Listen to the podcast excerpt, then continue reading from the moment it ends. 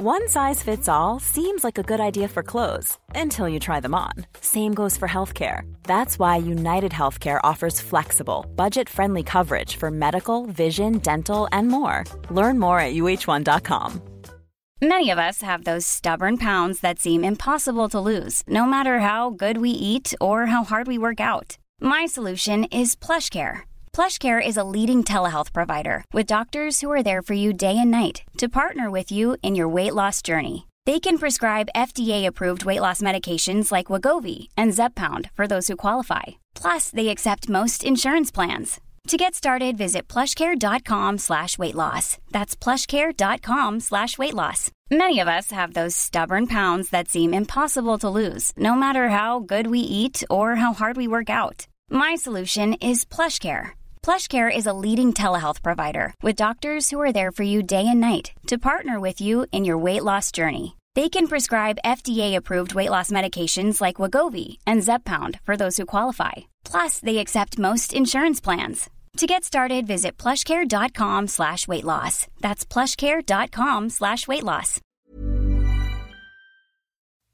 Vi har äran att ha Omega med oss för en fjärde omgång.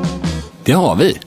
Och de senaste veckorna, de senaste två faktiskt, så har vi ju pratat om två limiterade upplagor av klockor som lanseras i samband med 50-årsjubileet av månlandningen. En ganska stor händelse. Så är det. Men idag, Pelle, idag vill jag prata om alltså det rena Det rena och vackra. i månklockan. Alltså originalversionen som faktiskt än idag finns till försäljning. Och en grej som jag måste säga som har slagit mig under hela min, ska man kalla det då, samlarperiod. Det är inte så många år, men det är kanske 12 år eller något sånt där.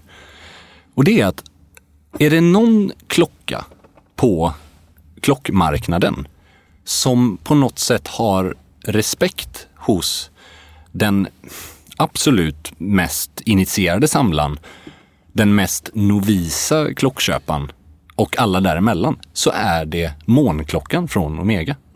Alltså Speedmaster Professional i manuellt utförande med hesalitglas. Och den är ju egentligen mer eller mindre oförändrad. Beskriv hesalitglas. Alltså det är ju ett annat ord för plexiglas kan man ju säga. Och det är ju någonting som jag, alltså det här kan man ju tycka olika om, men jag älskar ju det faktum att med bortsett från små uppgraderingar av urverket så är klockan i princip identisk från den serie eller den kategori av Speedmasters som faktiskt följde med till månen för 50 år sedan. Sen är det ju små, väldigt små detaljer som eh, applicerad logo eller inte på urtavlan och sånt. Men om man tar liksom kärnan och substansen i den så är den mer eller mindre oförändrad. Och det är det på något sätt som jag tror har gjort Speedmastern till en sån ikon som den är. För att man har behållit kärnan i konceptet från dag ett. Arvet finns kvar. Ja, det gör verkligen det. Du har ju på dig precis den här modellen och väldigt smakfullt faktiskt ett alligatorband i svart. Inte länk idag. Den blir lite mer dressad. Definitivt. Och den blir, tycker jag, lite mer vintage-inspirerad Ja, också. faktiskt. För länken är ju ganska solid och gedigen. Liksom. Mm. och Ger ganska modernt intryck. Känns också lite större, Mm, absolut. tycker jag. Så jag måste säga att eh, just med det här svarta alligatorbandet som matchar tavlan. Det gör en jäkligt fin, lite mer så här kostymanpassad look. Verkligen.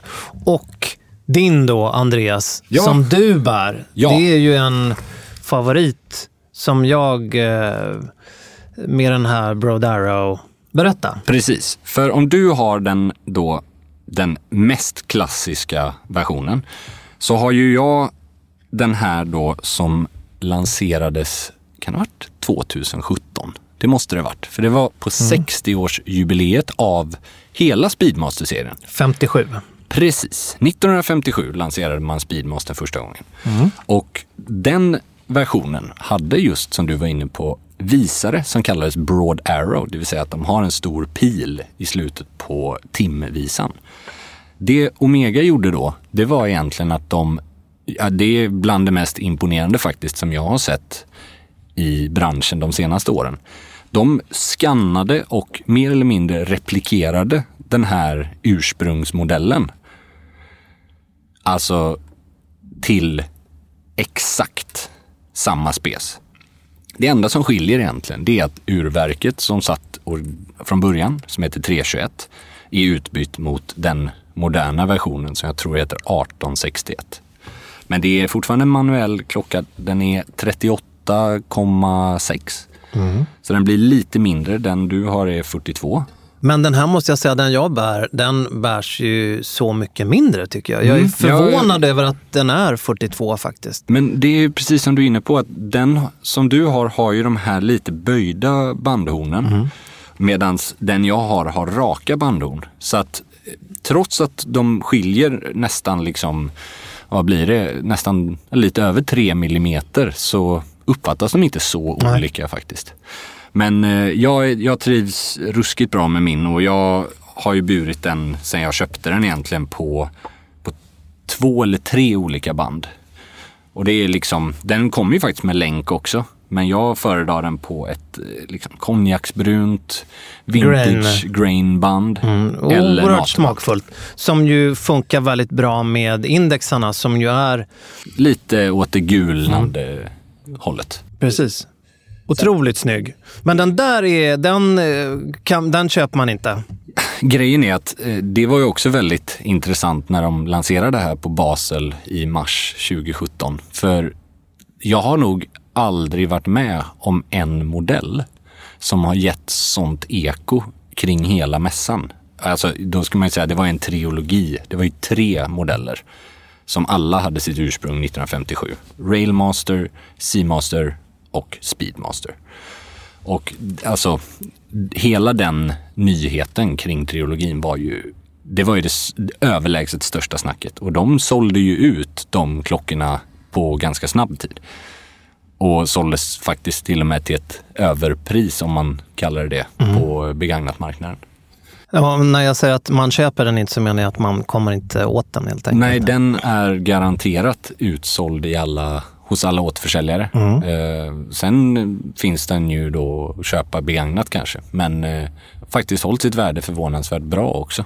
Mm. Jag, är, jag är extremt nöjd med min och jag menar, jag tycker det summerar faktiskt våra klockor hur liksom en klassiker i ja, två olika versioner mm. på något sätt.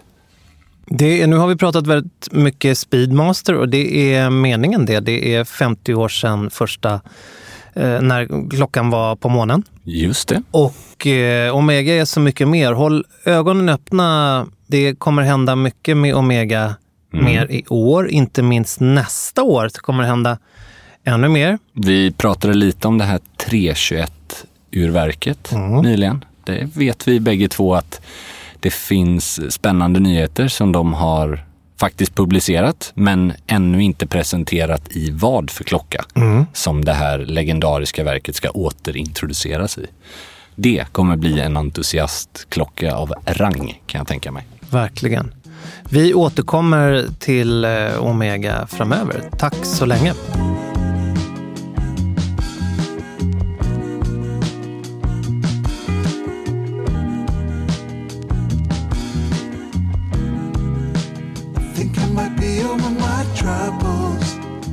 Jag skulle vilja att vi slår oss för bröstet och säga att vi har koll på mycket du och jag, Andreas. Ja.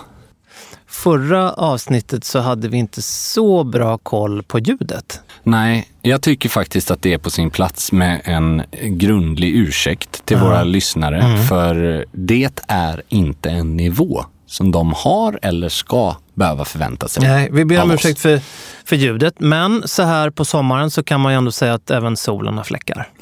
det har du rätt i. Och det här är, var en engångsföreteelse. Ja. Vi är tillbaks i samma gamla -huh. krispiga kostym Känner ni med balsamet i öronen nu hörni? det välisolerade ljudet. Ja. Men sen så är det ju någonting annat vi har missat också. Ja, vi missade ju faktiskt helt att prata pitti. Ja, och din, eh, din resa och din vistelse och allting. Det har Ja. vi helt missat. Exakt. Så nu, nu vill jag och lyssnarna, Ni lyssnarna behöver, ja, ni behöver inte oroa er, det blir inte det stora pitti-avsnittet i en och en halv timme. Men Nej, vi två kör en timmar. liten, ja, precis. Kör en liten recap tycker jag. Ja, vad... eh, Det blir ju larvigt att prata om var, vad har du burit med dig hem? Men vad... Ja, men vad- det har jag faktiskt eh, några grejer. Ja, men då, Ja. då tar vi det på det sättet. Ett, jag har köpt två nya par belgiska små labradornosar. Ja, det har du. Det är Belgian shoes. Ja, ett par grön mocka. Låter mycket stökigare än vad det är, men lite sådär eh, Loden green. Var gör man det i Florens? Grejen var faktiskt att eh, det var ett företag som var på plats som säljer dem. Så jag fick möjlighet att, eh, att köpa dem den vägen. Så det var väldigt vänligt. Som heter. Unipair. Ett, en av, skulle jag säga, världens främsta skobutikskedjor. Mhm. De säljer allt ifrån John Lobb till Edward Green och de är en av, jag tror det är en av tre externa återförsäljare av Belgian Shoes i hela världen. Så att, eh, de är lite bökiga att komma över annars. Men det är ju mina liksom, drömskor så att jag gillar dem. Vilket par i ordningen är det nu du... Eh, Jag köpte faktiskt två par, Ja. eh, men nu har jag fem. Men nu är det nog paus ett tag tror jag. Men det, det är ändå liksom, alltså jag förstår, det låter fan konstigt att ha fem par Belgian shoes, men någonstans så är det också fem par som alla har använts frekvent och det är det viktigaste för mig när jag, alltså jag har skor av högre liksom slitstyrka och konstruktionstyp och liknande som tyvärr inte alls används speciellt frekvent av andra anledningar. Och någonstans så är liksom eh, vad som gör någonting prisvärt för mig, det är hur pass mycket användning Ja. och kärlek det får. Och de är ju oerhört fina. Ja, jag, fem. jag Så- älskar dem. Jag älskar allihopa. Men vet, det är som barn. Man vet inte vilket barn man älskar mest. Vilket barn älskar du mest, Pelle? Ja, av, av mina fem. Av dina? Det gröna barnet. Ja, det gröna barnet. Det är barnet som är grönt av aveln.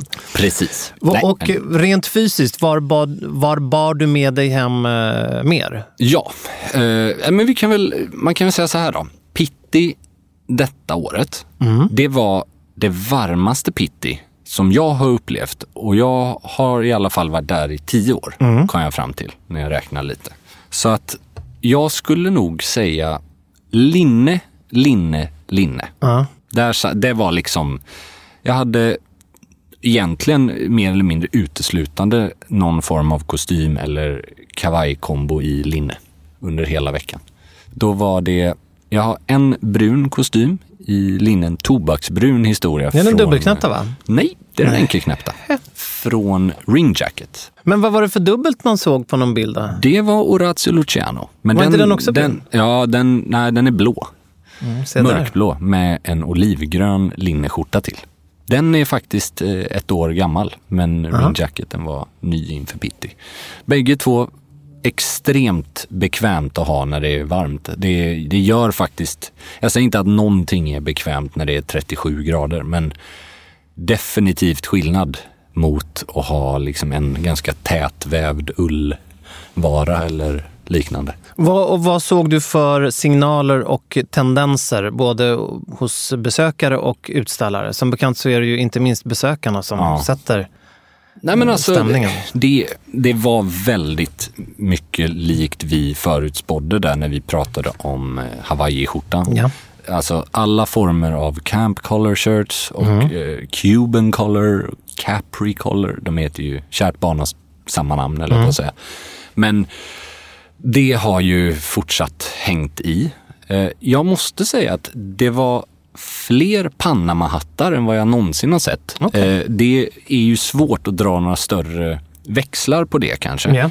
Mycket på grund av att eh, hatten är liksom en detalj som nästan alla av de här peacocksen som faktiskt inte går att riktigt dra några trendparalleller till, alltid har haft. Så att det, man får titta kanske på dem som, som inte är där i rosa kavaj och fjäder liksom i hatten. Utan, Jag har något minne av att det även var någon bild på dig i en hatt. ja, absolut. Jag hade en Monte Cristi som fick hänga med. Och det kan jag säga att vi har ju pratat om det där, kommer jag använda min Panama-hatt? Nu tror jag fasen att eh, det är dags alltså på allvar. Det är lite svårt att ha en Panama-hatt i Stockholm. För att det är inte en, även när det är 28 grader så är inte Stockholm liksom en sydeuropeisk eller en tropisk stad. Det är aldrig det. Så det känns alltid lite malplacé på något sätt. Lite, lite väl... eh, Det blir lite så här, Påklätt. ja det är som att ha liksom espadrilles eller sandaler i Stockholm. Det är så här, det spelar ingen roll hur varmt, det känns bara fel. Men däremot så kan jag säga att jag var väldigt bekväm i den i Florens och den fyller en väldigt skön funktion när det är varmt och stark sol. Att om man får det tre dagar i rad, då, då har man bränt sig, liksom, vare sig man har solkräm eller inte. Så du får lite vila, du blir svalare liksom, överlag. Faktiskt. Körde du kombon eh, hatten och eh, en cigarr någon gång kanske? Nej, det blev inga cigarrer denna resan faktiskt. Det blev inte det. Nej, eh, alltså det är också av flera anledningar. Men om man, om man tänker just mässan så är det ganska svårt för att eh, tempot på, alltså runt Fortessa da Basso är ganska högt. Så det är, det är inte sådär att man sätter sig i en loungefåtölj och slappnar av och liksom röker cigarr. Det kan man göra på kvällen. Men eh, då hänger inte Panama-hatten med. Nej. Det är en annan sak. Om man inte råk, liksom har varit ute hela dagen och promenerat och sen sätter sig på en bar. Då skulle jag, jag skulle aldrig gå ut kvällstid när det börjar bli mörkt och ta med mig en hatt som är Panama. Den har jag för att det är soligt ute. Liksom. Det känns kanske lite väl... eh, Det är lite som att man inte har solglasögon på kvällen heller. Liksom. Det jag kan säga också, som var väldigt trevligt i Florens, det var att jag hade den stora förmånen att boka Hotel Craft. Det var där det var en takpål, var det så eller? Helt rätt. Ja. Och jag kan säga när det är 37 grader, då gör det mer än någon linnekostym och Panama-hatt någonsin. Det Att- blev ett litet, ja, en liten eh, paus där då och då, eller? Framförallt mellan liksom mässa och middag. Istället för att stå och försöka duscha kallt, att liksom upp på med ett par badbyxor, dopp i, kanske en liten, liten öl Ja. vid, eh, liksom vid poolen. Och Något så, svalt. Ja, och så liksom ner och byta om. Det är helt ny människa. Svintrevlig personal. Ligger väldigt bra. Inte speciellt långt ifrån mässan. Och man, Det är kanske tio minuter, en kvart att gå. Men det är liksom väldigt görbart. Gud vad härligt. Ja, fantastiskt skulle jag säga. Jag stannade faktiskt kvar efter Pitti under då helgen där, fredag, lördag, söndag också. Det var Mumma, magiskt. jag blir väldigt sugen på att åka dit Ja. igen. Ska vi ha några, några Florens-tips till eh, våra... Craft Hotel, heter det så ditt? Ja, Craft Hotel och Glans Hotel är två som har, som jag vet har takpool. Jag gillar Craft, jag tycker det är magiskt. Det är inte liksom, alltså det är inte en femstjärnig upplevelse, men det man betalar för får man bra liksom, valuta för om man säger så. Sen så skulle jag ju definitivt rekommendera att man går till Sostanza. Grym trattoria. Eh, Den är ju i princip helt fullbokad under två veckor kring Pitti. Men är man nere i Florens på sommaren eller vår, höst så är det liksom, alltså det är bland det bästa man kan äta i Florens. Bucamario är en klassisk institution. Det är en av de äldsta restaurangerna i hela Florens. Den gillar vi. Den är ju lite sådär, den är skitbra verkligen. Det, det är inget snack om saker. Men det, jag märkte det när vi var där att det är lite som om att hela USA har du vet, skrivit upp den på Tripadvisor så att alla amerikanska turister vallfärdar dit. Så, är det är det. ganska mycket amerikansk engelska som flödar Det i är de rummen. svårt att vara ensam med någonting. Ja. ja, men den är ju också byggd på ett sätt som, alltså den, de har säkert 150 platser i den restaurangen. Så den är mycket större än vad man tror när man kommer in. Det är massa små rum och Så de måste ju ha en, en ganska liksom, stor Vi marknad. nämnde ju restaurangen där du och jag faktiskt träffades första gången tror jag. Ja. Trattoria Sasa. Den är ju fantastisk. Ja, och det är också en... eh, Det är fel att säga turistfälla, men det är en turistmagnet. Det är det. Den det är, det. är fantastiskt eh, kostnadseffektiv skulle man Och kunna väldigt säga. trevlig på lunch framförallt Ja, tycker jag. väldigt trevlig. Och förra eller förra, förra sommaren, jag tror att roséflaskorna kostar 11 euro eller Ja, ja, någonting. men alltså, det, det är ju också en grej som man måste älska med Italien och Florens. Att liksom, du får ju väldigt, väldigt mycket för pengarna. Ja, ja, ja. Alltså, ja, det finns en liten tryffelrestaurang som jag såklart har glömt exakt vad den heter. Men som ligger eh, norra Florens om man säger så. Det är 17 platser. Så man kan ju säga att det är ju liksom motsatsen till Bucamario. Men där de har en tryffelspecial, en hel sida där du, du får allt ifrån ravioli och risotto till kött till liksom potatischips med hyvlad tryffel på. Och vi pratar också så här, det är 20 euro för en rätt. Det är inte liksom Nej. 400 euro för en meny. Men du var ju uppe i de här premium och lyxklasserna också någon gång har jag förstått. Det var lite Four Seasons för dig va? Ja, just det. Det var ju kanske den trevligaste kvällen på hela resan. Det är ju ett ställe där du och jag har varit tidigare Jo, tack. också. Och Jo, det tack. är ju ett av mina favoritplats, en av mina favoritplatser i Florens. Men du var där och hade, var på en riktigt mysig middag Ja, förstod jag. pratade ju om det lite faktiskt i, om det var förra eller förrförra avsnittet, att jag skulle på en smokingmiddag under Pitti. Och det var ju norska butikskedjorna Cavour. Mm. Man skulle väl, vad skulle man jämföra dem med? Alltså det är väl, ja jag skulle väl påstå att det är någon liknande en kombination av Lund och Lund och Gabucci i Mm. Oslo. För de som känner till Stockholms butiksutbud. Det är verkligen Bra nivå. Alltså det är top notch. Vi pratar Mm. Attolini, Ring Jacket, eh, alltså Rota, det är liksom St. Crispins skor. Ja, det är högsta, högsta. Och Mm. sen har de då dessutom sin egen konfektion under eget varumärke som görs i Italien med eh, full eller halv canvas. Som är, måste säga, jäkligt trevlig både prismässigt och kvalitetsmässigt. De organiserade en smokingmiddag på Four Seasons i eken på Four Seasons. Det är alltså en stor, jag tror den är 200 år gammal, ek som står mitt ute i trädgården. Och den är så gammal så att liksom, eh, vad ska man säga, bladverket har liksom fallit ner så den bildar som en lund. Alltså som ett chambre séparé. Man märker inte om det regnar liksom, eller? Nej, nej, nej, exakt. Och det, nej, men alltså, den går hela vägen ner till marken. Så Ah, den är fotsid. Alltså, ja, precis. Så har de gjort en liten öppning i den. Och där inne då eh, finns det ett bord som max rymmer 16 personer, vilket också Mm. spär på hela liksom, känslan av hur trevligt det här är. För att det är liksom inte, det är inget alternativ. Det kan bara vara så och så många personer. Och där åt vi en fruktansvärt trevlig middag Ja, gud vad härligt. och drack några väldigt goda viner. Och där rökte vi faktiskt cigarrer efteråt. Ja, det gjorde ni. Ja, det var väldigt trevligt. Myspys alltså. Mycket trevligt. Och den servicen på Four Seasons är, den är alltså där uppe bland de högsta jag har upplevt i alltså hotellväg världen. Bra service är inte fel, brukar både du och jag säga. Nej, vi gillar det. Vi gillar det.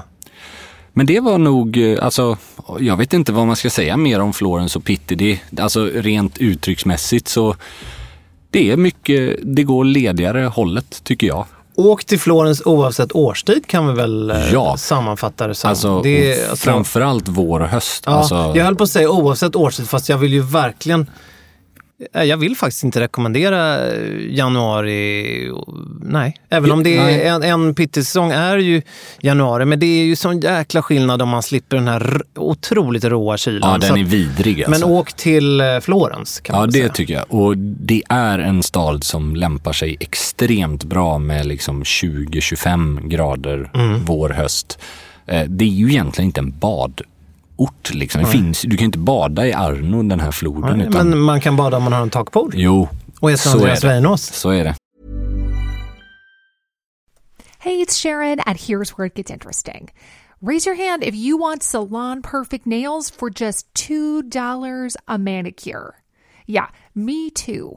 With the and June Mani system, you can say goodbye to expensive services that take hours and hours and love your nails more than ever. I would know I've been doing it for years. Get 20% off your first Manny system with code PERFECTMANI20 at oliveandjune.com slash PERFECTMANI20. That's PERFECTMANI20 at oliveandjune.com slash PERFECTMANI20. Life is full of awesome what ifs, and some not so much, like unexpected medical costs. That's why United Healthcare provides Health Protector Guard fixed indemnity insurance plans to supplement your primary plan and help manage out of pocket costs. Learn more at uh1.com. Hey, I'm Ryan Reynolds. Recently, I asked Mint Mobile's legal team if big wireless companies are allowed to raise prices due to inflation. They said yes. And then when I asked if raising prices technically violates those onerous two year contracts, they said, What the f are you talking about, you insane Hollywood ass? F- So to recap, we're cutting the price of Mint Unlimited from $30 a month to just $15 a month. Give it a try at mintmobile.com slash switch. $45 upfront for three months plus taxes and fees. Promo for new customers for limited time. Unlimited more than 40 gigabytes per month. Slows. Full terms at mintmobile.com. Hiring for your small business? If you're not looking for professionals on LinkedIn, you're looking in the wrong place. That's like looking for your car keys in a fish tank. LinkedIn helps you hire professionals you can't find anywhere else, even those who aren't actively searching for a new job but might be open to the perfect role. In a given month, over 70% of LinkedIn users don't even visit other leading job sites. So start looking in the right place. With LinkedIn, you can hire professionals like a professional. Post your free job on linkedin.com slash spoken today.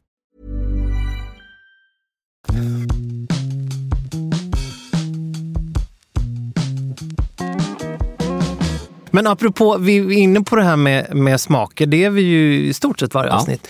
Då tänkte jag nosa här lite nu. Du, det är inte så att du har hunnit smaka på två flaskor som... Vet du vad? Det är så sjukt att säger det. Jag fick ju en väldigt generös present av dig för några veckor sedan. Det var innan Pitti. Det var ju två flaskor Belvedere, Ja. nysläpp som de har kommit med. Och jag fick den stora nöjet att provblanda en av dem. Ja, du gjorde det? Ja, alltså. jag gjorde det. Och du vet, min kärlek till dry martinis, alltså gin martinis, den är ju rätt etablerad i den här podden vid det här laget. Ja, det, nu, börjar, nu börjar jag bli nyfiken här. Men jag har alltså nu första gången på riktigt så börjar fan med vodka martini komma i... Alltså nu är det 50-50. Fan vad kul att du säger Ja. det, för jag är ju en på nytt född vodka-sucker. Får man ju Ja, ja, säga. ja. För att det är väldigt mycket, det är olika anledningar, men inte minst den här otroliga krispighet. Det har ju såklart med vilken, vilket varumärke det handlar om. Men jag, jag, jag älskar ju Belvedere.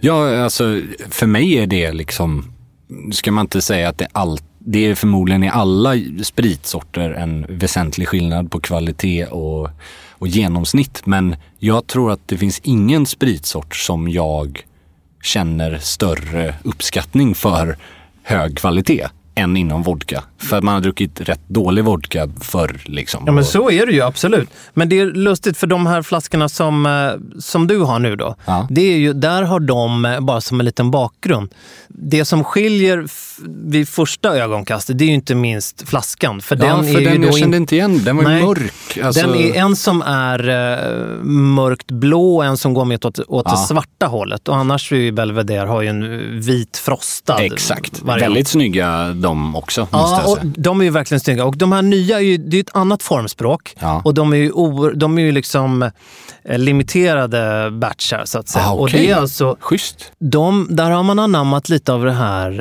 eh, vinvärldstänket med att man har, man har helt enkelt tagit råg från två olika Jaha. platser. Så att det är en eh, av de här flaskorna då är från ett distrikt i Polen, för det, det är ju Belvedere polsk. är ju polsk premiumvodka. Exakt.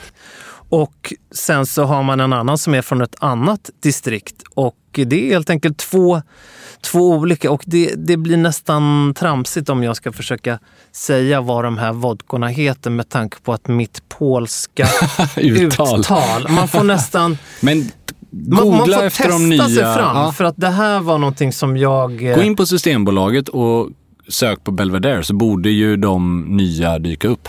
Ja, men eh, jag tror att man säger Barteczek och eh, vi återkommer med den andra helt enkelt. Men vad kul att du testade de Ja, här. och det roliga är att när jag dricker vodka överlag, då är det extremt kallt. Eh, Jag vet att det finns de i min närhet som dricker det nästan rumstempererat, särskilt ihop med ostron.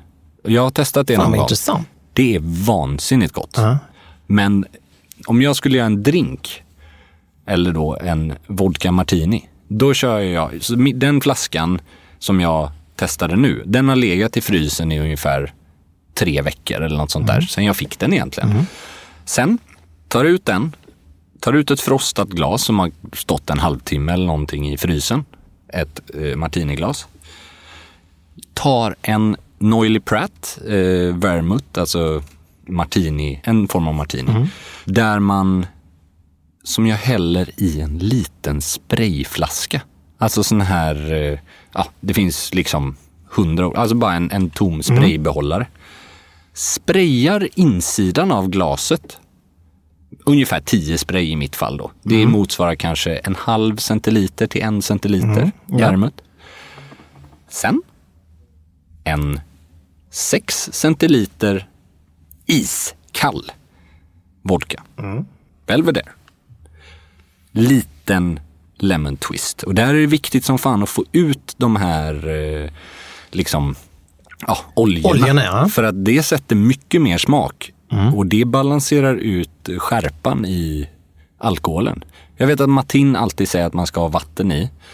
I en martini eller i en liksom draja och allt där. Men fan, jag, jag kan inte Nej. ändå låta bli att säga att jag älskar Dukes versionen. Nej, men alltså, liksom, med, jag, jag ska säga så här att om man har haft glaset i frysen, ja, då släpper ju den kondens. kondensen Ja, ja, så att det helt- blir en lagom, i mitt tycke då, en lagom mängd kylt vatten som lägger sig på insidan. Sen är det såklart en, en preferensfråga vad man gillar, men det har gått så långt så att jag kan inte dricka vodka och gin martini på många barer utomlands för att de är alldeles för generösa i min mening med både martini och vatten. För när de blandar det med, med is så tycker jag att för mycket vätska släpper. För min Nej, men jag, personliga jag är smak. helt enig.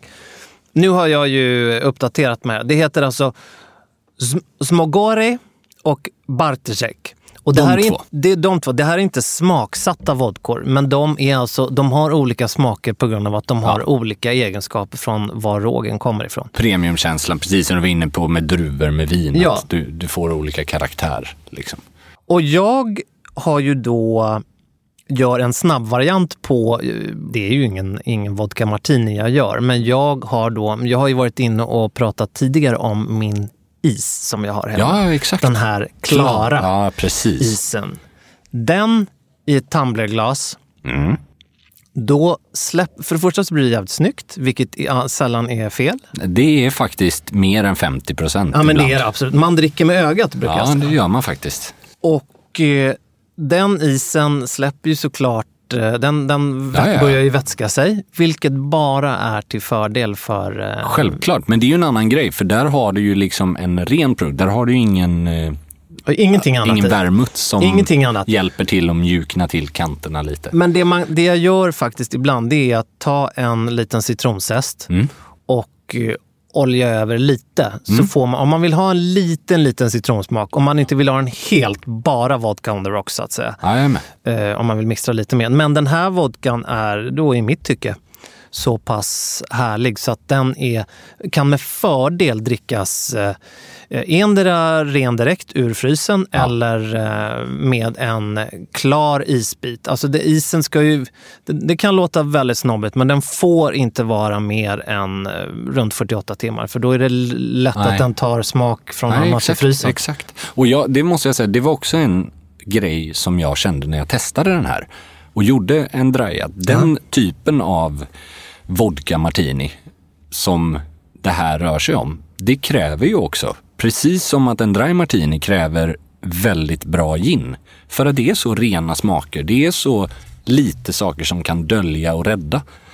Så därför så föredrar ju jag att man har en riktigt bra vodka och då, då är det liksom så här, visst det kostar lite mer, men man kanske inte dricker så många vodka martinis i veckan eller i månaden. Nej. Att det behöver vara så avgörande. Vill man ha liksom gin tonic eller vodka russian, ja då liksom då kan ju folk köpa lite vad som helst. Men Ja. vill du ha någonting som ska vara liksom top notch? Nej men och det är, alltså, det, man, det pratas oftast mest om, det går ju trender i allt, men Mm. det är, pratas mycket om, har varit de senaste åren, mycket gin. Med all rätt. Absolut. Men eh, glöm inte vodkan skulle jag säga. Nej, och vodka är mer än en grogg. Ett groggvirke liksom. Alltså, Och det märker man med den här Belvedere Single Estate Series. Alltså med Mm. när de har... Men jag gillar också att man satsar från de företagen. Alltså Belvedere har alltid legat premium. Det är ju, Mm, så är det ju. Men att man liksom väljer att fokusera på ännu högre premium. Mm. Att det faktiskt finns en stor målgrupp både inom, kan jag tänka mig, bartender och barvärlden men också på konsumentnivå. Att det är liksom, man ställer högre krav. Det ska vara högsta, högsta. Det är Nej, inte bara liksom något som ska fylla ut juicen i Testa, glaset. li, testa, det kostar lite mer, men eh, Smogari och Bartecek, det mm. skiljer i namnen och i flaskorna. Men flaskorna är riktigt läckra de också. Kolla, kul att du testade dem. Ja, jag tycker det var mm, riktigt kul.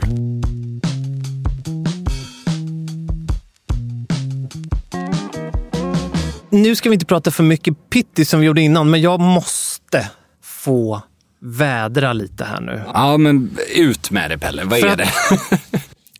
Det blir ju så att när det är en sån här modehändelse så tar ju Instagramflödet över en del från Ja. det och det är ju helt naturligt. Efter Florens så följde ju Paris modevecka Ja. och då kände jag att nu är jag riktigt, riktigt gammal. Är det så? Nu är det inte bara det att eh, nej men det var nästan så att jag började så här leta efter min rullator hemma och undrade var min, min så här stomipåse hade tagit vägen. För att när jag ser, och det här är ju inte konstigt, det är ju så, alltså kläder precis som mat och dryck och så mycket annat. Man är inte målgruppen alla gånger. Nej, det, där är vi två. Det, är, det handlar om tyck och smak och så vidare. och så vidare. Men när jag såg, ska säga 9,9 av de rapporter från Paris så kände jag mig som 750 år ungefär. Jag kan säga vi är två där. För den här, eh, framförallt den här formen av normcore-trend som har pågått i sig i flera år. Men Exakt, det är ju alltså, inget nytt. Men den är bortom min vildaste förmåga att förstå. Bortom min fantasi. Och det är ju klart, och så har det alltid varit, att det som visas upp, det ska vara extra edgy och det Ja, ska vara extra självklart. spetsigt och så vidare. Inga konstigheter. Allt ifrån modellval till produkter. Absolut. Så är det. och utföranden av produkterna och så vidare. och så vidare. Men det är så speciellt när man sitter och eh, scrollar. Som man, det är ju så man konsumerar Ja, ja. nyheter idag.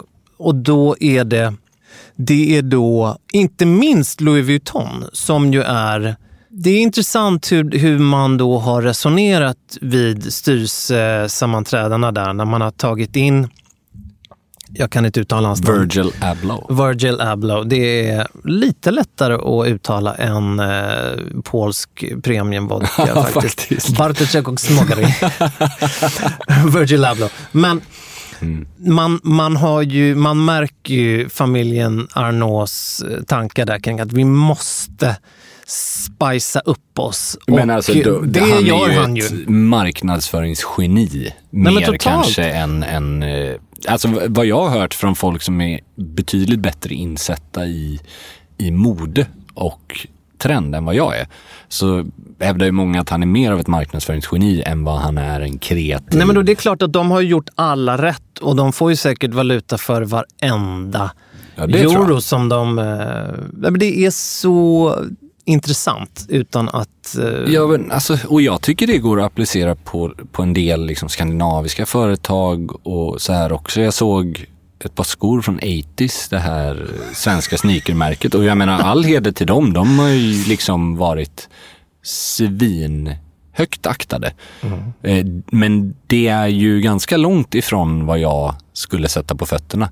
Det här var ju alltså... Menar du Ja, men alltså det här var ju någon form av sån här... Eh, Det är en, jag, jag tror att vi kan ha sett samma par. Det, de sticker ju ut, kan man ju, alltså det är ju en underdrift, men de sticker ju verkligen ut. Liksom. Ja, men det är så här kardborretoffel sneakers Ja, i en- exakt. pappa-version med... Liksom, 2.0 ja, på något lite, sätt. lite faktiskt. Och, Och det, det anknyter ju till hela den här, liksom på något sätt, eh, fulsnygga normcore-trenden liksom, som har pågått känns ett par år. Men ja, för mig blir det liksom den absolut tydligaste skillnaden mellan vad mode och stil är.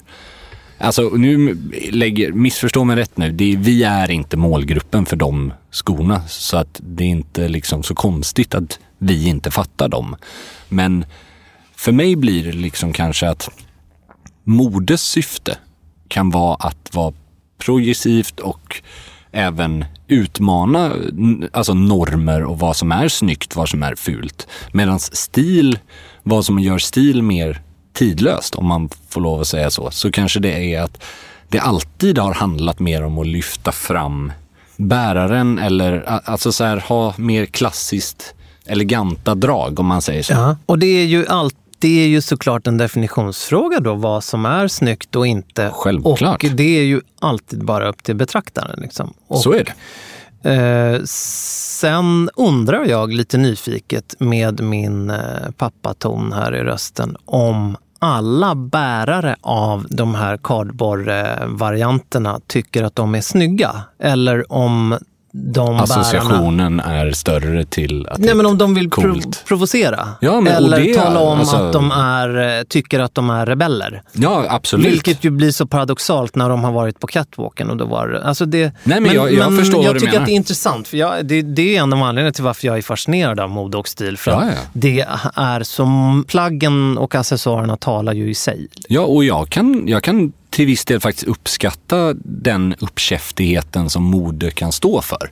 Att man, alltså, att man vågar då utmana till exempel normer och liknande. Men för mig blir, det var också det som kanske fick mig för massa år sedan att intressera mig mer för klassisk stil än mode. Just att jag, jag blev ganska, jag kunde känna att jag blev ganska trött på att man fascinerades av saker, inte för att man tyckte de var vackra eller, eller smickrande, utan för att de var nya och glittrande liksom. Alltså, det, det blir ju lite mer kortsint. Sen, har ju, sen finns det ju trender inom klassiskt också. såklart. Ja, Men och det gör det ju. Det går ju trender inom det vi pratar om också. Självklart. Men inte minst i passform lite- och färger. Och Ja, ja. Tittar man på, på inte minst hawaiiskjorta och hatt så tror jag Ja. att nog att både du och jag för inte alls många säsonger sedan hade, då hade det blivit de här korslagda fingrarna. Ja, men, eh, precis. men det är svängningar på andra sätt och det är andra sätt att kommunicera. Ja, och de, bägge de plaggen, framförallt hawaiiskjortan, har ju varit, liksom, den, har ju, den här trenden har ju haft sitt ursprung i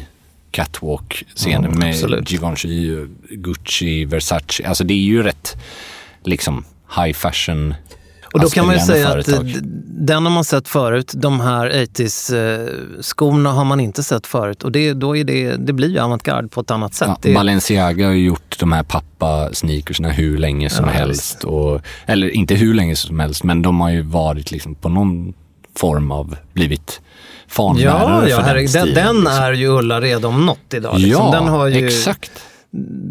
Ja, bitit sig själv i svansen nu liksom, på något sätt. Intressant i alla fall, alltså. Spännande motreaktion. När, när liksom modeindustrin tycker att det som har varit snyggt börjar bli så jäkla tråkigt, ja då blickar man, vad är det som har minst attraktionskraft Mm. hos den mer stelbente bäraren? Ja, och då är det ju de här liksom trekvartsbyxor, eh, pappa jeans, ja, Ullared sneakers och dylikt. Det, vi kanske ska säga det också, nu har jag inte den här bilden framför mig på de här. Jag är ju, ni märker ju fascinationen som jag har inför de här 80s Ja, ja. Men det är ju, om jag minns rätt så är det ju en form av eh, knäppning som det var på gamla slalompjäxor. Ja, jag tror också det.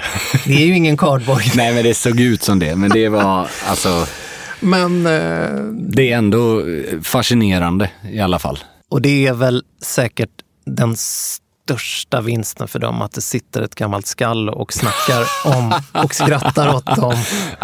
Jag skrattar faktiskt inte åt dem. Jag, jag skrattar Nej, jag däremot. syftade på mig själv. Däremot så skulle jag nog kunna skratta åt någon person om de köps av fel...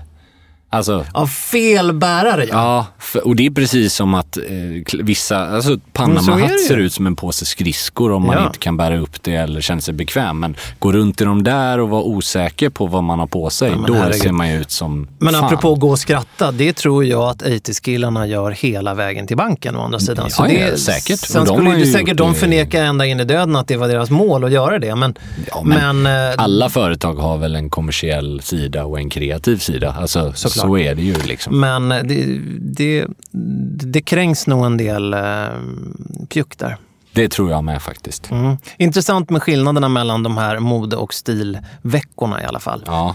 Grejen är att vi har ju fått en fråga faktiskt på mail. Ja. Ska vi ta den Ja, men jag tycker så här det. i slutet på avsnittet? Och det är Viktor som har skrivit Tack för Sveriges bästa podd. Oh, jo tack, det var väldigt Tackar, fina tackar. ord måste jag säga. Han har en fråga och den lyder Vad bör man egentligen tänka på för att lyckas med kombon jeans och kavaj? Tänker mellanmörka jeans och en marinblå udda kavaj samt bruna mockaloafers. När funkar det? Samt tips på bälte till denna outfit. Det tycker jag är en Mm. ypperlig fråga som jag vet är relevant egentligen året om. Jag har min syn på det. Jag vill, vill du börja eller ska jag börja? Eller? Nej, du kan jättegärna Ja. börja. Jag skulle säga att framför allt kavajen bör vara en udda kavaj. Jag skulle rekommendera att inte ta en kostymkavaj till de här jeansen. Helt enig. För att det kan, det kan bli lite konsultigt och eh, det blir inte snyggt. Nej. Ta en med lite struktur i, någon form där det händer något i tyget. Inte för slätt. Nej. Och eh, sen gärna en... Det känns som att jag skriker här nu. Är det, jag vet Nej, det gör du inte. Gärna en skjorta som... eh, Eller varför inte en tröja under? Jag är helt inne på samma spår.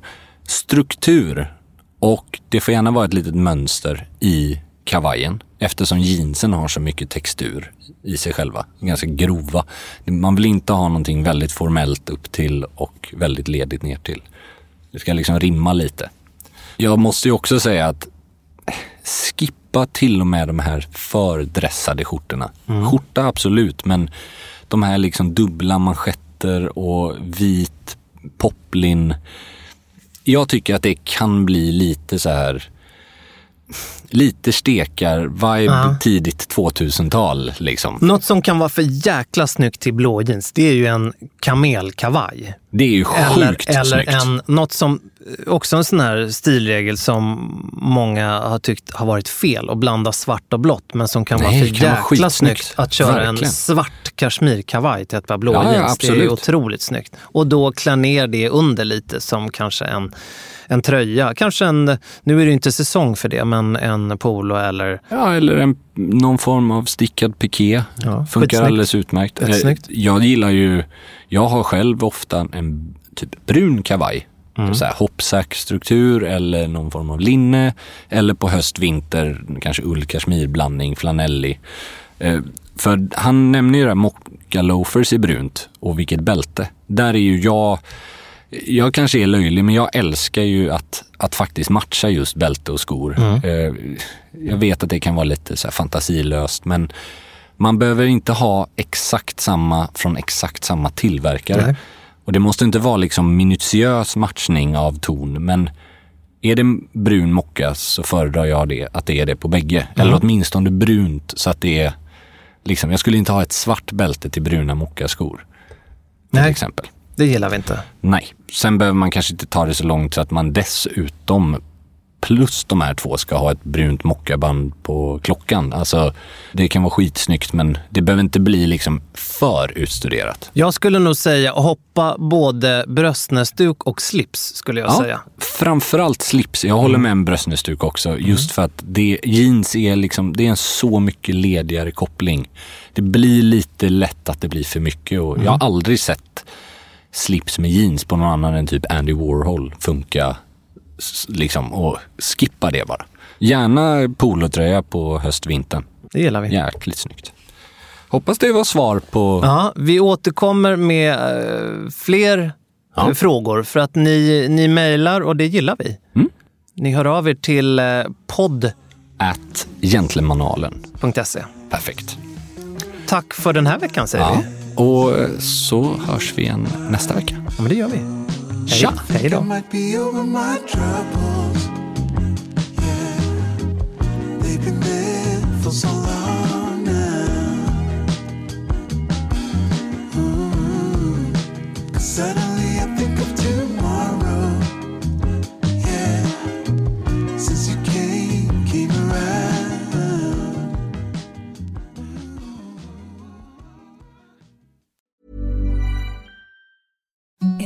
the softest sheets you've ever felt. Now imagine them getting even softer over time. That's what you'll feel with Bowl and Branch's organic cotton sheets. In a recent customer survey, 96% replied that Bowl and Branch sheets get softer with every wash. Start getting your best night's sleep in these sheets that get softer and softer for years to come. Try their sheets with a 30-night guarantee. Plus, get 15% off your first order at bowlandbranch.com. Code BUTTERY. Exclusions apply. See site for details.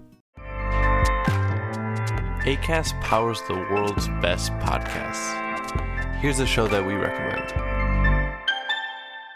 The Real Housewives is a guilty pleasure for most, but if you're looking to not feel guilty about that pleasure, tune in to Everything Iconic with me, Danny Pellegrino, where I break down all the messy moments and behind the scenes antics of Bravo's popular franchise. And on Everything Iconic, I also interview celebrity guests like Kelly Ripa, Kiki Palmer, Drew Barrymore, Cameron Diaz, and more about their guilty pleasures, their past work, and so much more. So if you're pop culture obsessed and find yourself watching way too much reality TV like me, tune in to Everything Iconic with Danny Pellegrino wherever you listen to podcasts.